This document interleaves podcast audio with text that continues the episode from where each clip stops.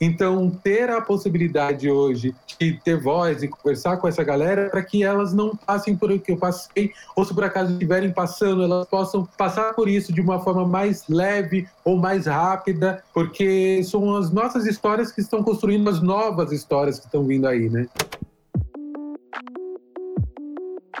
Boa tarde, pessoal. Bem-vindos a mais uma edição especial aqui do Raconversa. Meu nome é Graziella, é, sou gerente de mídias aqui na Racun. Participo como host oficial lá do editorial de Experts, mas eu já estou aqui para fazer esse especial que para mim é muito incrível. Esse nosso episódio ele faz parte do nosso mês do orgulho LGBTQIA+, no qual a gente está tendo vários eventos e ações, mas que uh, o nosso objetivo é o que, que a gente faz além de junho, não é mesmo? Então, as nossas ações vão além de junho e temos ações o ano inteiro, mas esse podcast especial aqui é para a gente celebrar isso. Para isso, então, a gente traz um host muito especial, que eu vou deixar ele se apresentar. Talvez você já tenha escutado a vozinha dele em algum outro episódio, mas Vamos lá. Inclusive, também falando de diversidade, equidade e inclusão. Ramon, por favor. Olá, galera. Primeiramente, muito prazer em estar aqui principalmente estando com você, Grazi, que foi minha companheira aí na liderança do nosso grupo de, de diversidade aqui na Racun, a famosa Chusma Diversidade. É, meu nome é Ramon Tranches, Estou na Racun já tem um tempão, sou diretor de operações aqui e sou fundador da Chusma Diversidade e por isso essa minha relação com esse assunto, sempre aparecendo por aqui em outros canais da Racun para falar sobre isso. É um prazer estar aqui mais uma vez e vamos que vamos que o papo de hoje vai ser super legal. É isso, Ramon. E temos uma pessoa convidada muito especial, muito incrível. Essa pessoa é escritora, professora, apresentadora, publicitária, criadora de conteúdo e consultora de diversidade. Passo então a palavra então para Samuel Gomes, muito obrigada por estar aqui, por aceitar nosso convite. Samuel, se apresenta um pouquinho para o pessoal que está escutando, conta um pouquinho sobre você, sobre sua trajetória. Bom, primeiramente, muito obrigado, gente, por esse convite, por essa oportunidade de estar aqui com vocês, para a gente poder debater e conversar sobre diversidade, sobre os caminhos que levam a gente a construir novas histórias para nossa comunidade. Eu sou Samuel Gomes, como bem apresentado por vocês, autor do projeto Livre Guarda no Armário, é, sou consultor de diversidade, sou publicitário, né? É, tenho formação publicitária é, há mais de, de 13, 14 anos, trabalho hoje em dia como coordenador de planejamento criativo em uma produtora. É, um canal no YouTube que falo sobre sair do armário, falo sobre a vivência de uma pessoa preta LGBTQIA+, de origem periférica também. Tem um livro também com o mesmo nome que eu falo sobre aceitação e saída do armário de, da minha, minha vivência também, da vivência de outras pessoas. E tô aí na internet produzindo conteúdo em todas as redes. Fui colocado como LinkedIn Top Voice em 2019, também é, como Creators Boosts, como YouTube Vozes Negras também. Então os reconhecimentos vão acontecendo e recentemente fui convidado mais uma vez para o segundo ano consecutivo é ser um, um dos jurados do prêmio BET Awards e isso foi incrível assim assim, que mostra que a minha mensagem, né, as coisas que eu tenho feito, tem ultrapassado as barreiras que eu acreditava que existiam. Então, tá aqui podendo conversar com vocês é um privilégio e eu posso representar também a galera. Samu, Aproveita que citou aí e divulga pra gente o nome do livro e o canal do YouTube, por favor. Sim, gente, para vocês poderem é, também é, consumirem os conteúdos que eu faço no canal do YouTube chamado Guardei no Armário. Eu lanço ali alguns é, vídeos de entrevista de saída do armário, falo também sobre o processo dentro do mercado de trabalho, falo sobre o a mundo pop com clipoteca, com videoclipes, e também tem o meu livro chamado Guardei no Armário, que está disponível em todas as plataformas, seja digital ou offline. Esse livro eu falo sobre a relação, né, essa interseccionalidade de vivências, por eu ter vindo da periferia, por eu ter saído de uma igreja muito conservadora, de uma família muito conservadora, e tudo que eu precisei passar e aprender sobre raça, sobre sexualidade, e também entrevista com outras personalidades muito queridas aí. Então, é, é só encontrar a Guardiã Armário em todas as plataformas. Perfeito, Samu. Cara, agora vamos começar nosso bate-papo aqui, que temos muita coisa que queremos saber de você, ouvir. E assim, a gente está aqui nesse mês de junho na Racun, né? Como a Grazi falou aí na introdução, e a gente está discutindo muita coisa, assim, né? E a principal pauta desse mês da diversidade que a gente está puxando são ações que vão além do mês do orgulho, né? Que a gente sempre levanta muito essa pauta de que as marcas, as empresas costumam fazer muitas ações nesse mês, mas nunca é uma coisa que se perdura durante todo o ano, né?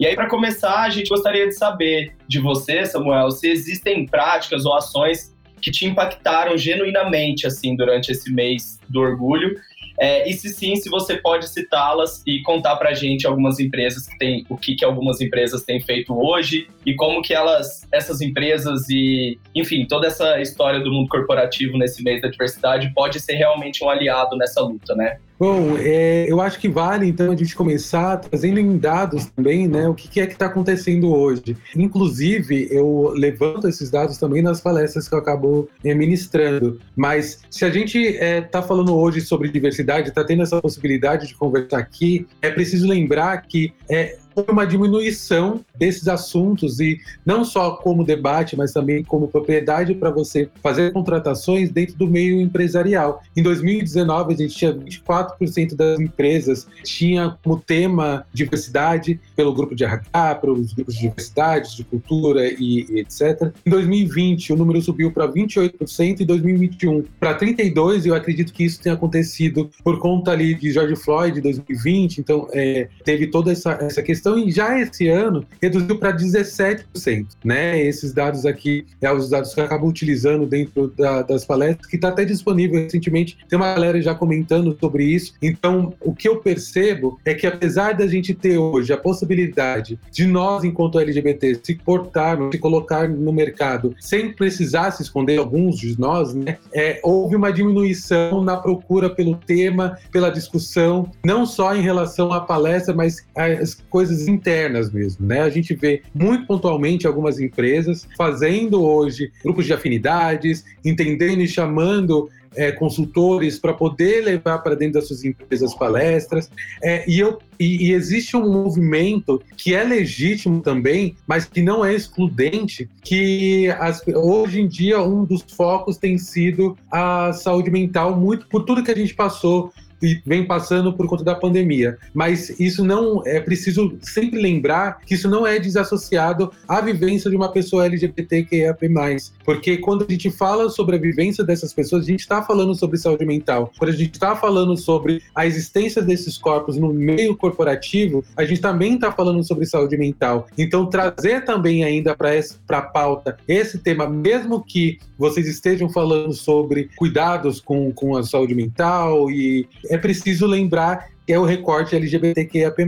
Hoje eu vejo que muitas das marcas que já se posicionavam publicamente têm um desejo de aumentar os seus números de, de funcionários contratados que sejam assumidamente LGBT, que dentro dos seus censos eles já percebam que se no ano anterior eles tinham feito um censo que o número de pessoas que abertamente se declaravam LGBTs eram um, esse ano já, já tem uma porcentagem um pouco maior e por isso de, de ações afirmativas, de é, eventos e, e criações projetos internamente mesmo para esse público, mas o que eu percebo que é principal é que dentro do, do, da comunidade LGBTQIAP+, a gente tem lutado não só pela inserção, não só pela permanência, mas também por um lugar de destaque, né? Que os nossos ocupem espaços de poder dentro dessas instituições para que sirvam de referências. Então, hoje eu acredito que a pauta não está somente no entendimento que nós existimos, mas no, no, na percepção que as nossas existências carregam junto pessoas de talentos é,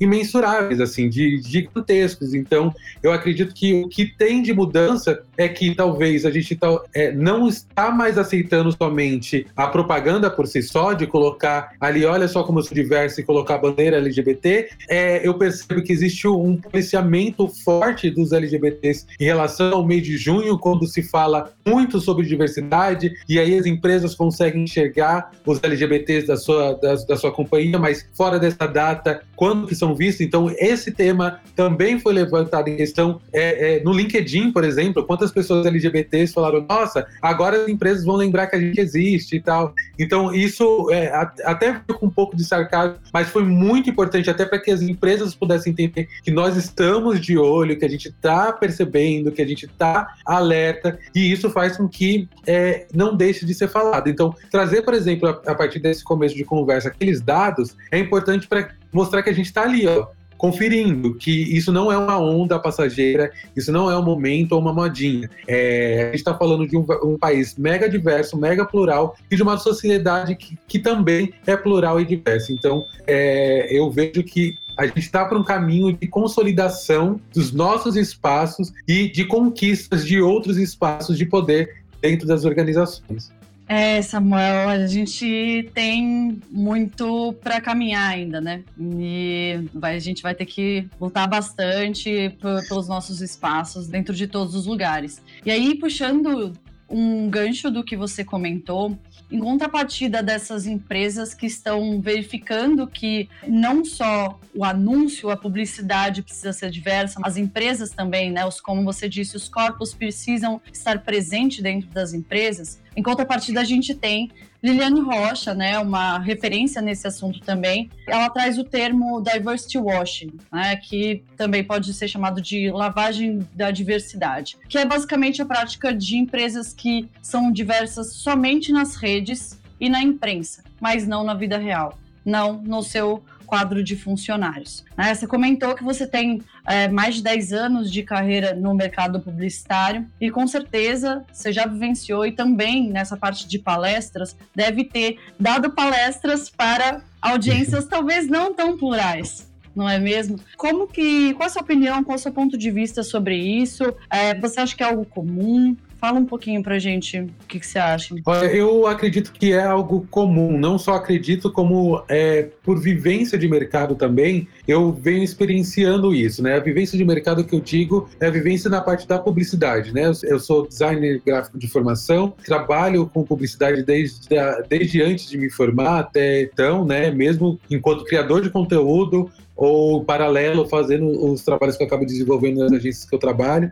Então você vê chegar briefing, você vê chegar trabalhos, empresas que querem se mostrar enquanto uma empresa que respeita e entende a diversidade entre muitas aspas, produzindo conteúdo de forma externa, mas que internamente não tem nenhuma política de, de inclusão, que internamente muitas vezes não contratam é, é, pessoas do espectro LGBTQIAP+.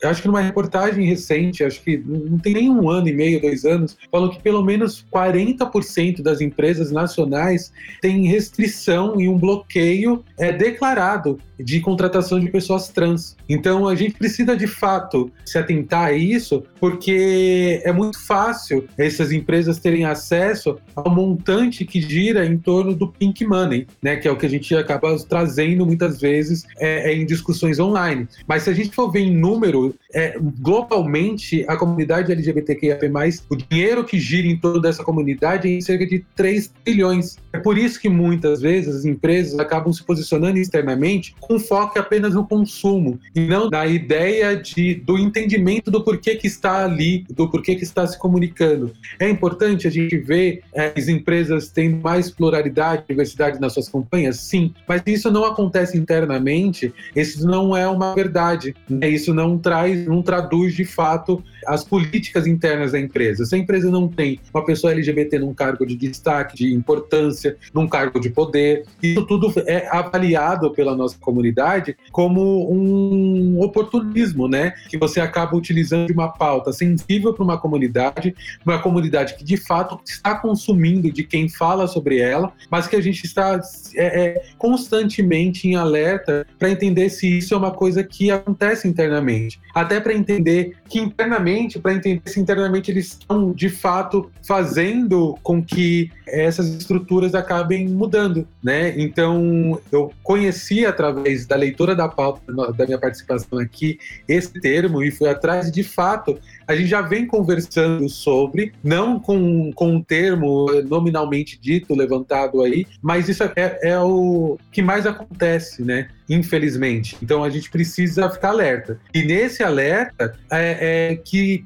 é nesse ponto que a gente precisa entender quais são os nossos aliados dentro dessas empresas. Por exemplo, se você, enquanto LGBT, é, não tem a possibilidade de se assumir e falar sobre a sua sexualidade internamente, é, se você não tem a possibilidade de conversar é, é, com, com as pessoas, com seus pares ali dentro sobre quem você é e você percebe que a sua empresa, é, que a empresa que você está tá ali fazendo divulgação, que é um lugar diverso, acho que vale é, a tentativa de aproximação com as equipes que estão mandando esses trabalhos para frente, que está seguindo adiante, ou conversa com o RH, ou conversa com a equipe de marketing, para entender de fato né, qual que é a intenção dessa publicidade, qual é a intenção dessa, não, não só da publicidade de um produto em si, mas da publicidade da marca ou da empresa em se posicionar como uma, um, um lugar acolhedor, né, para pessoas é, da comunidade, sendo que de fato não é.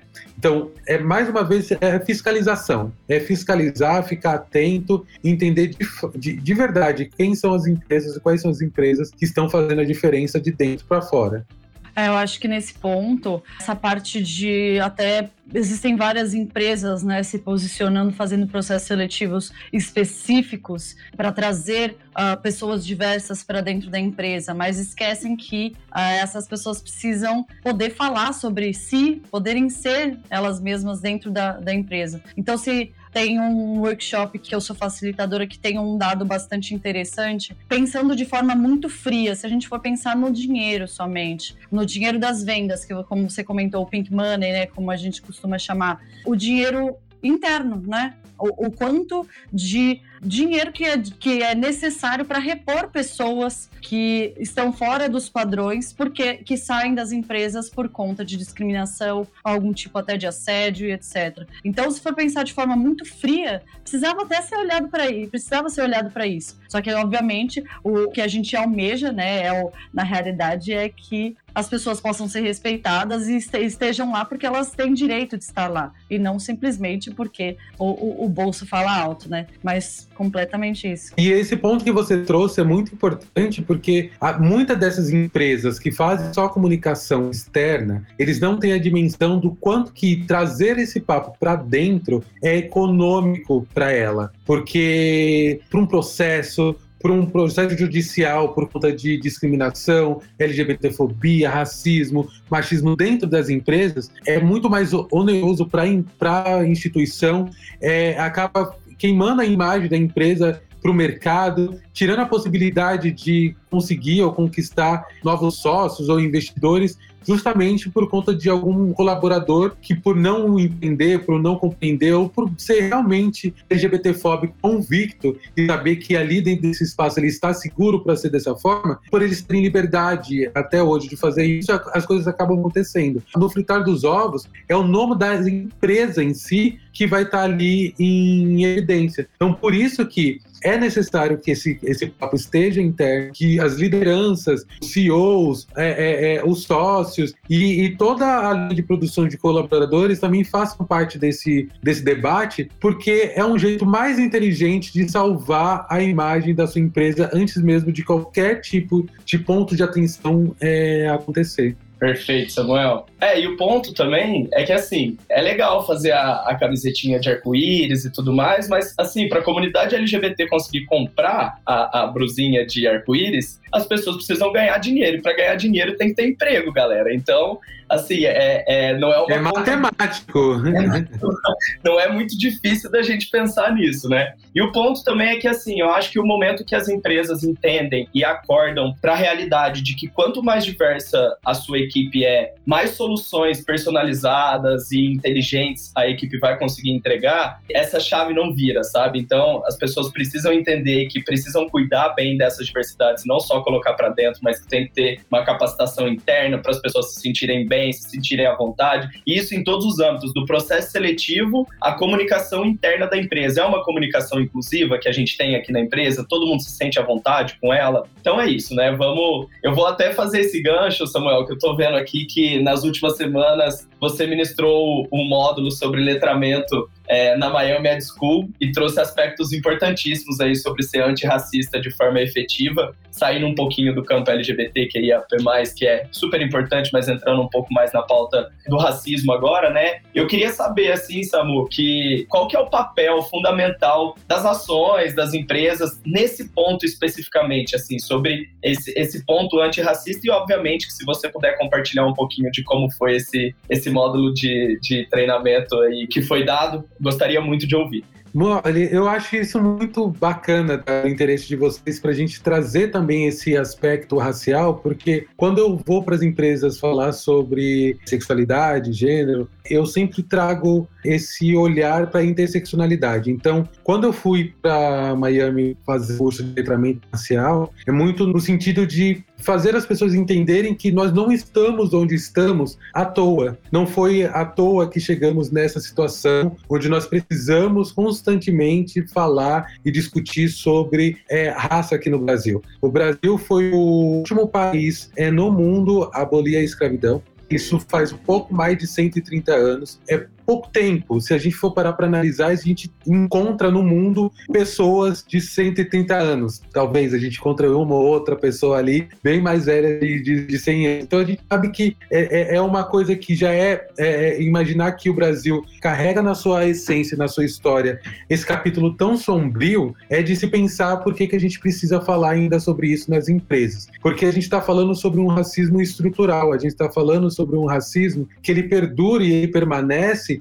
em vários ambientes que nos colocam em posições inferiores, né, que não vê a potencialidade da pessoa preta enquanto profissional. Então, falar sobre raça dentro das empresas é também trazer para o campo da discussão e também do diálogo e do entendimento que a gente não parte do mesmo lugar. Eu não parti do mesmo lugar que meus colegas brancos. Eu não tive as mesmas oportunidades que meus colegas brancos tiveram. Eu até trago em, em alguns momentos dessa, dessa conversa, por exemplo, não dessa aula, mas da conversa que muitas vezes eu tenho em empresas, enquanto eu estava na faculdade, ainda tentando entender quais seriam os programas que eu deveria usar, quais seriam as plataformas que eu iria trabalhar, meus colegas já tinham acesso a computador, a acesso à internet, acesso a cursos, por exemplo, de línguas que eu não tive. Eu tive que ir atrás, correr atrás de tudo isso através de cursos é, com bolsas e tudo isso nos coloca é, sempre atrás da galera nessa corrida por um, por um lugar ao sol, né? Então, é, ela não é, é, é ela não é meritocrata, né? Eu mesmo estando no lugar que hoje ocupo de destaque e de, de, de poder de fala, ainda assim é, eu fico pensando se dentro de um outro contexto, será que eu já não estaria em algum outro lugar ainda mais, mais acima do que hoje eu ocupo? Se eu fosse uma pessoa branca, se eu tivesse tido muitos privilégios na minha vida? Eu, eu, acredito que sim, né? A meritocracia só vai fazer sentido se todo mundo estiver partindo do mesmo lugar. Como isso é muito utópico, isso eu Exatamente. acho que deve é, deve nem ser tocado no assunto, assim, porque é uma coisa tão fora da realidade que nem cabe a discussão, né? Exato, e é por isso que precisa, é, a gente precisa falar disso nas empresas, porque me dói pensar que a população negra só foi começar a ser vista é, no Brasil depois de George Floyd. Antes de George Floyd era mimimi. A gente é, te, teve e ainda tem a possibilidade, por exemplo, de fazer reuniões através de, da internet, utilizando videochamada. E até então, até isso acontecer, a gente tinha muita dificuldade das empresas entenderem é, o racismo é, é eu costumo dizer que é racismo ambiental, quando você entende que a pessoa em si, talvez ela mora muito distante do seu local de trabalho, ou que ela vai prospectar o trabalho para esse local, então ele talvez não tenha é, o dinheiro de condução, e ela poderia ter feito uma entrevista à distância, mas a empresa não tem a sensibilidade de entender que geograficamente, é, estruturalmente, o Brasil vai é, jogando as pessoas negras é, para as periferias, e as periferias são muito distantes, é, muitas vezes dos centros empresariais, né? E que outra forma, né, desse racismo é, estar presente é não levar em consideração o poder intelectual da pessoa preta, que ela pode ter é, conquistado a sua entrada, sua inserção no mercado de trabalho, e a pessoa justificar que pode ter sido sorte ou que foi através de cota, independente de ter sido ou não através de cota, a gente já tem estudos há muitos anos que comprovam que cotistas eles têm uma vontade muito maior de estudar e de permanecer, justamente porque não é só sobre ele, mas sobre a família dele, é sobre uma mudança de narrativa e estrutura, é, é quebrar vários ciclos dentro da própria família. Então é importante que a gente traga sempre a discussão racializada aqui para o Brasil. Afinal de contas, a gente é 54,6% da população, ou 56,4%, não, 56,4% da população brasileira se identificam como, como pretos e pardos. Somos, somos nós que somos os consumidores, no final das contas, dessas é, marcas que estão aí e elas precisam ter dentro da sua equipe, dentro do seu corpo profissional, essa realidade do Brasil. O maior número de mulheres presentes, com maior número de LGBTs presentes, com maior número de pessoas com deficiências presentes, com maior número de pessoas pretas e pardas também presentes. Isso sem contar também a, a galera é, refugiadas, imigrantes que vem para cá com a sua formação acadêmica muito bem estruturada e não tem espaço. Quantas pessoas pretas que eu conheço que são refugiados ou imigrantes que vêm para o Brasil com pós-graduação e doutorados que tem que vender é, é, bijuteria na rua porque não tem espaço, muito por conta do tom da sua pele, porque não tem nem espaço para poder se apresentar. E a gente vem vendo, né, nos últimos tempos, ah, porque essas profissões aqui, as novas profissões, estão com muito déficit de, de profissionais, ah, porque a gente está né, procurando, ah, e aí acaba pagando-se rios de dinheiro para alguns profissionais e eles ficam pingando de um lado para o outro. Por quê? Justamente tem pessoas que poderiam estar capacitadas e não tiveram, de repente, acesso à educação, como você comentou. Conheço várias pessoas principalmente pretas, de falar assim, eu fui a primeira pessoa da minha família a ter um ensino superior. Isso para mim é uma vitória. Me acho sou incrível por isso e etc. Bastante importante ouvir de você, Samuel, falar sobre isso. E para mim, não sei se para o Ramon, eu acredito que também está sendo uma aula ouvir de você. E não só para nós, mas para as outras pessoas também. Não é à toa que 2019, como você comentou, foi eleito Top Voice pelo LinkedIn, uh, na qual, numa rede que você tem mais de 25 mil seguidores. Em 2020, eleito pela Forbes como um dos 20 criadores de conteúdos negros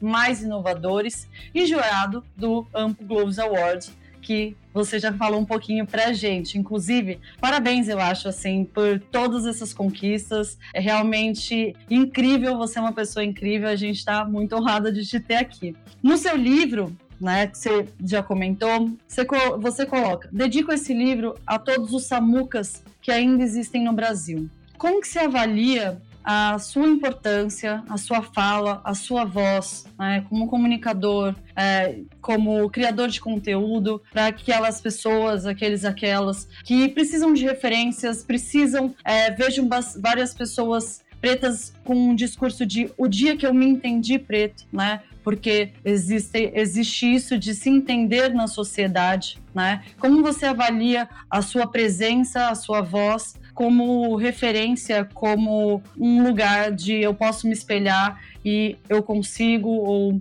enfim, e o que você quer comunicar para o pessoal? Olha, eu, muito, eu, eu, fico muito honrado, de verdade, de ter esse reconhecimento e, e, e ver que ele é genuíno, porque quem me.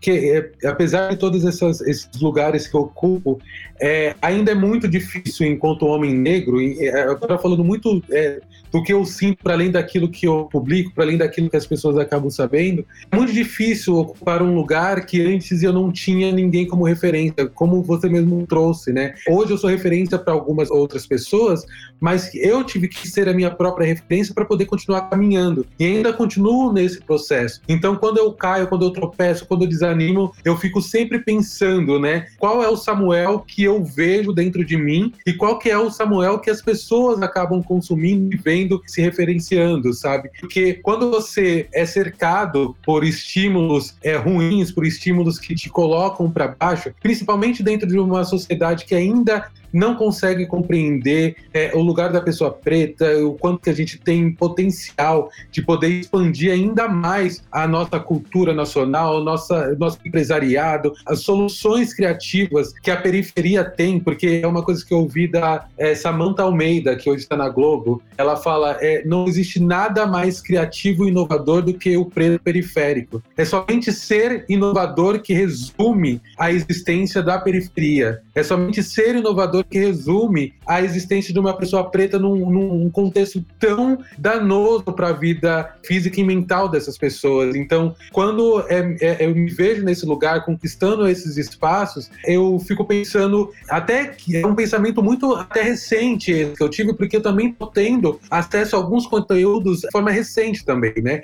Até penso em um futuro próximo fazer um material é, disso, que talvez saia um outro livro ou um documentário, mas quando eu vejo esses lugares que eu acabo ocupando, eu penso no meu bisavô que eu acabei não conhecendo. Meu bisavô, ele foi um dos primeiros filhos do ventre livre do Brasil, ele foi um líder de comunidade, ele é um homem, é, era um homem preto, de pele retinta, que foi também um líder espiritual dentro daquele contexto que ele vivia. Com 80 anos, ele se formou no Mobral e era uma pessoa muito culta, morreu depois dos 100 anos. Então, eu ter tido acesso, e esse acesso à história desse meu bisavô se deu muito nesse meio de é, pandêmico, eu tendo acesso a essa história faz todo sentido para mim hoje ter sido uma das primeiras pessoas da minha família a ter me formado também na faculdade. Isso para mim é uma linha de jornada muito incrível, sabendo que meu bisavô foi o último a, a, a ele já nasceu num, num, num, sistema não escravocrata, que infelizmente meu tataravô é, ainda era escravo, escravizado, mas ele já nasce é, é, é, livre. E a mensagem que ele me deixa, assim, né? Se é assim que a gente pode colocar, com esse pouquinho de coisa que eu sei dele, é que é o estudo que liberta. Então, por isso que eu bato tanto nessa tecla que dá oportunidade, dá, dá possibilidade de crescimento, que muitas vezes esse profissional que vai estar entrando em determinada área não vai ter o conhecimento total desse que teve privilégio de ir para fora, de estudar inglês, de fazer cursos, até mesmo aqui dentro, é, é, em outras línguas, mas ele tem a vontade de fazer a mudança acontecer dentro das suas estruturas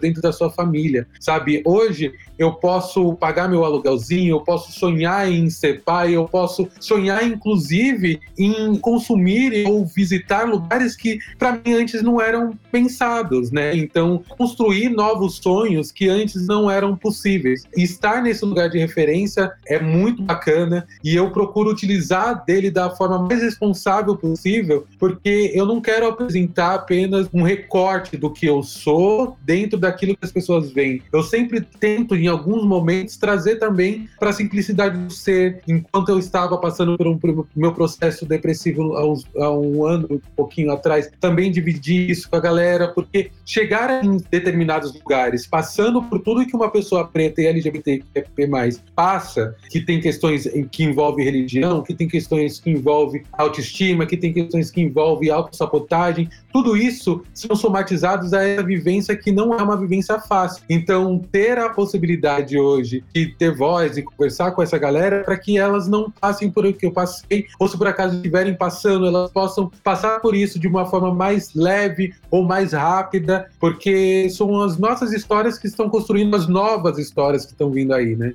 Ai, Samuca, que demais. Eu fico arrepiado a cada dois minutos, assim, porque sinto um pouquinho disso aí, dessa, de toda essa luta que você tá contando. A gente já compartilhou coisas, é, informações um com o outro aí, enfim. Me reconheço em várias partes desse discurso e isso me arrepia muito. E, cara, assim, pensando um pouco agora e caminhando já pro final, né? A gente que, que tá aqui nessa realidade, né? No, a gente, enfim, toda a comunidade LGBT que é as pessoas pretas, PCDs e tal, nessa realidade que a gente vive hoje, né, principalmente o Brasil, dado algumas informações do tipo país que mais mata LGBTs no mundo, que o último país aboliu a escravidão há pouco mais de 100 anos e tal, partindo dessa realidade é muito difícil para esses grupos minorizados é, focarem nas suas vitórias, nas conquistas, no quanto foi gratificante algumas coisas que a gente conseguiu colocar na nossa vida, do tipo que você acabou de trazer. Eu pago meu aluguel, saca? Eu tenho, eu, eu tenho a oportunidade de falar para muita gente e tal. Mas, dada a realidade, é um caminho fácil e perigoso da gente sempre focar né, nessa luta aí do quanto é difícil você ser uma minoria, um grupo minorizado né, no Brasil. Então eu queria que a gente nesse, nesses últimos minutinhos, assim, conseguisse dar destaque um pouco para as vitórias, né? Porque é importante a gente falar das nossas vitórias também, porque é isso que motiva, é isso que inspira. Então eu queria que você contasse para gente, né? Você já falou várias coisas no papo aqui que eu fiquei extremamente orgulhoso de te ouvir falar, então imagino você pessoalmente o quanto deve ser, deve ser estar orgulhoso dessas conquistas que você trouxe, né? Mas, cara, assim, o que, que você gostaria de destacar para a gente como uma grande vitória que você teve nos últimos tempos ou em vida? Vida mesmo, assim, que você olha para trás e fala, pô, beleza, todas as noites mal dormidas, as lutas, as brigas que eu tive que comprar, as vezes que eu tive que levantar minha voz, as vezes que eu tive que ter muita paciência para explicar alguma coisa para alguém. Pensando em tudo isso, o que, que você traz como destaque aí pra gente de uma vitória ou algumas vitórias que você conquistou? Olha, eu fico muito feliz com essa pergunta e vocês terem colocado essa pergunta mostra o quanto que vocês estão entendendo e estão sensíveis a tudo que se passa dentro da comunidade negra e da comunidade LGBTQIA+, porque a gente não quer mais falar só sobre dor, né? A gente não quer só falar sobre números e dados e estatísticas que comprovem tudo aquilo que a gente já sabe. É importante? É, porque se a gente não fala, é, as pessoas acham que a gente está tirando da nossa cabeça. Mas também é importante que as pessoas saibam, né, o quanto que a gente tem conquistado. Então, eu, eu costumo dizer, né, é, na verdade, é, é teve, tiveram coisas pequenininhas e tiveram coisas maiores, mas eu vou começar por exemplo, o mais recente que aconteceu ontem, né? Hoje a gente está gravando numa quarta-feira, ontem, terça-feira, estava finalizando meu dia de trabalho, abri meu celular e de repente vejo uma marcação, Thais Araújo me indicando para os seus seguidores e é de um tamanho gigantesco, não só para mim, mas para toda a minha família, porque uma das primeiras protagonistas negras que eu vi na TV foi a Thais Araújo em Chica da Silva, sabe? Então, quando que eu iria imaginar que eu até me arrepio, quando que eu iria imaginar que ela me conheceria, o que ela divulgaria meu trabalho, e ao fim disso tudo, ainda consegui trocar uma ideia com ela no WhatsApp. Eu falei assim, gente, o que, que está acontecendo? Sabe? Ela me acompanha há muito tempo, que me tem como referência, até uma referência literária para os filhos dela no momento que eles quiserem entender um pouco mais sobre sexualidade, indicar o livro. Então, isso é muito importante para mim. Ter conhecido a Zezé Mota, ter conhecido a Thelminha, sabe? Falando de pessoas que hoje para mim são referências, mas para além disso, como eu falei, né, hoje poder construir minha família, ter me feito minha união estável, né? E ter ali minha mãe e minha irmã junto nessa celebração. Poder não esconder a minha sexualidade, muito pelo contrário, né? É, é utilizar dela como uma plataforma para que outras pessoas também possam falar sobre a sua sexualidade. Para mim, isso é uma conquista gigantesca. Imagina que eu vim de uma realidade que eu pedi, eu fui primeiro lugar que eu fui para poder entender a minha entender né, entre muitas aspas minha sexualidade, foi um psiquiatra que eu pedi um remédio para ser hétero. E hoje eu tô ali falando para as outras pessoas que não, não tenham vergonha de ser quem você é, porque não existe nada de errado e não é pecado, muito menos uma doença. Então isso me traz muita alegria e de poder conquistar algumas coisas, né? De poder sair de vez em quando com meus amigos, poder sonhar ou, ou conquistar outros espaços. Então, além desses, dessas premiações que eu acabei tendo, eu tô, eu tô encontrando pessoas que para mim sempre foram referências. Eu tô tendo a possibilidade de criar novos sonhos e novas possibilidades de atuação enquanto profissional, tentando desvendar também esse mercado talvez até artístico que eu possa trilhar aí para frente, né?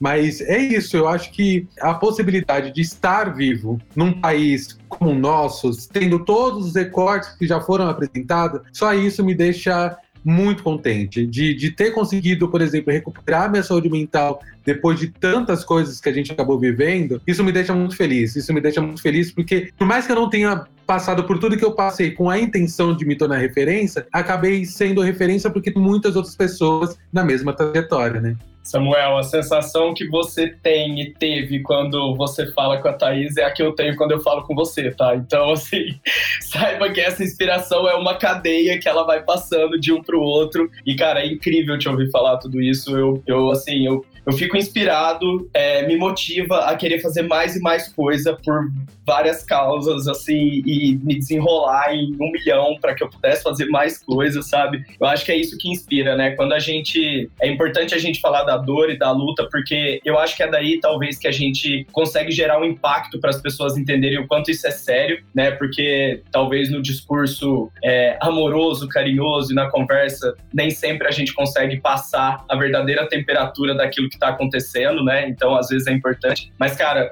ver e ouvir todas essas vitórias e ver essas conexões sendo criadas, para mim é uma das coisas mais ricas, assim, que, que eu pude ter oportunidade de viver mesmo. Então, saiba que você também, assim como a Thaís, te inspira, Zezé, você é uma inspiração pra gente também. E tô extremamente feliz de te ouvir falar isso aqui ao vivo. Pena que vocês estão ouvindo só o áudio, galera. Eu tô aqui vendo o rosto de Samuel trocando ideia, então tá sendo muito gratificante, de verdade. É, tá sendo, é, para mim, é sempre um, um, presente, né? Porque eu sempre saio com muito mais esperanças, porque a gente sabe tudo que a gente passou desde desde tudo que aconteceu e, e a gente se juntou mais, né? E nós, enquanto comunidade, nós, enquanto sociedade, nós, enquanto irmandade, entendendo cada um onde que dói, onde que não dói, mas principalmente onde que nós queremos estar. Então, acho que o que a gente faz aqui, mais um passo, mais um ponto, mais uma escada desse, mais um degrau dessa escada rumo à plenitude do ser. Porque agora o que a gente quer é poder conquistar, é poder vivenciar, é poder se alegrar, sabe? No final das contas, todo mundo só quer viver, galera. A gente só quer ser o que a gente é, a gente quer viver em paz, a gente quer trabalhar, montar nossa família, comprar nossa casa. Não tem muito segredo do que a gente quer e o que a gente almeja. Não é tem. o que todo mundo é quer. Isso. A gente é quer ser feliz, né? Todo mundo. Samuel, muito obrigada de verdade por todas as palavras, por esse seu tempo, foi incrível. Mas estamos chegando ao final no fim de todo o episódio aqui, você já indicou o seu próprio livro, mas a gente gostaria de saber se você tem alguma outra indicação, recomendação para os nossos ouvintes. Pode ser livro, podcast, site, o que você achar interessante para o público. E não precisam necessariamente ser conteúdos de diversidade, equidade e inclusão. O que, que você anda lendo? O que, que você recomenda o pessoal consuma? Bom, acho que eu vou de um documentário barra conteúdo de entretenimento que está na Netflix, se chama A Sabedoria do Tempo. Eu, quando assisti esse, esse documentário, esse, esse conteúdo na Netflix, ele me inspirou muito a parar de olhar o imediatismo e olhar o mundo com uma visão ansiosa para que as coisas aconteçam para ontem, sabe? A gente sabe que a gente está cansado, que a gente quer que as coisas mudem,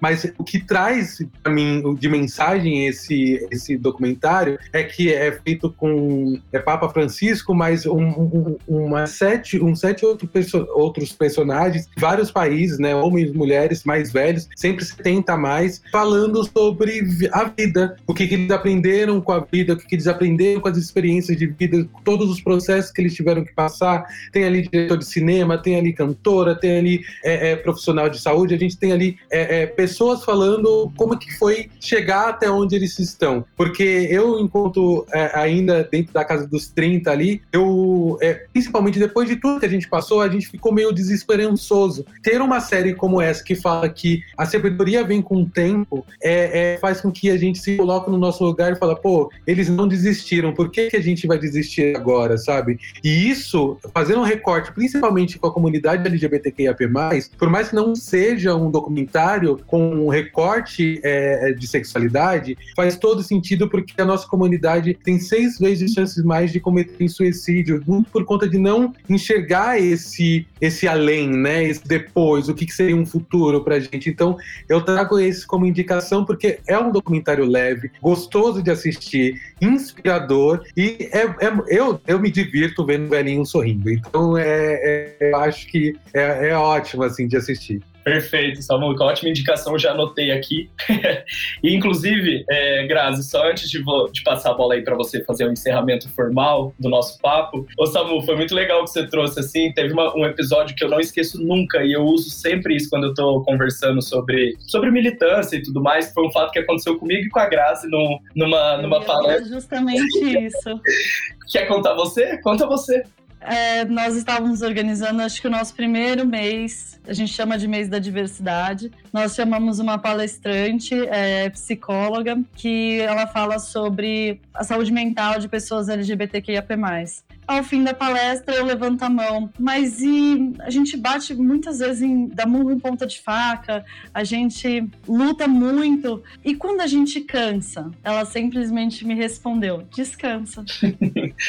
Samu, sério, é eu uso isso pra minha vida, assim, porque eu senti aquilo tão forte, porque quando a gente estava montando esse, esse evento, a gente estava no começo, assim, da Raccoon e tal, criando o grupo, o nosso grupo de afinidade aqui, a Chusma Universidade, né? E não fazia muito tempo que eu tinha me assumido. E aí eu tava naquela, naquela ânsia, assim, de querer resolver todos os problemas da comunidade LGBTQIA+, em, em dois anos, sabe? Aquela, aquela ansiedade. Inclusive, fiquei muito doente por isso, que é um ponto que você Sim. trouxe. E ouvi isso dela, né? Uma psicóloga, doutoranda em saúde mental de pessoas LGBT. A Grazi levantar a mão e falar, eu tô cansada. Ela falou, meu, descansa. Você não precisa resolver tudo sozinha é e nem de uma hora para outra. Eu guardei aquilo para sempre, assim. É, e tem uma coisa que, muito próximo disso que vocês trouxeram, que eu também é, é, é quase como um complemento dessa, dessa frase, né? Eu escutei da Rita Von Hunt também, e aí eu levei isso pra vida. Que se você estiver cansado, descanse, mas não desista. Porque o descansar, você volta depois um pouco mais forte e continua a caminhada. E também entender que nós somos um grãozinho num, numa praia gigantesca, e cada um fazendo a sua parte daquilo que lhe cabe e consegue, a gente consegue mudar muita coisa, muita estrutura, porque você quer militância maior, você quer é, vitória maior do que ver um LGBTQIA mais envelhecendo com alegria, com felicidade, conquistando, deixando um legado, deixando herança. Tipo, é isso, sabe? Pra, a gente não. É, é, continuar vivo é a nossa maior vitória, sabe? Continuar com saúde é a nossa maior vitória. Incrível. Samuel, espero que chegue o dia que a gente não precise mais falar disso. O objetivo seja conhecer o mundo e não continuar vivo. Quando esse dia chegar, nossos nomes aqui, todos nós aqui, porque cada um que está aqui, que a gente, nós três aqui, todos os outros que ainda fazem, nós estaremos nos livros de histórias, porque a gente está fazendo história e está mudando a realidade do nosso país e do mundo. Com certeza, isso não vai passar batido. É isso. Bom, pessoal, pessoal que nos ouviu, muito obrigada pelo tempo de vocês. Samuel, muito obrigada por aceitar nosso convite, por compartilhar um pouco de quem você é, do que você acredita, da sua experiência, suas vivências, sua bagagem. Foi um prazer te ter aqui conosco. Muito obrigada a todo mundo que nos ouviu até aqui. Pessoal, boa tarde ou bom dia, a hora que vocês estiverem ouvindo aqui o nosso episódio. Ramon, muito obrigada por ser meu parceiro aqui na entrevista. E é isso, pessoal. Valeu demais.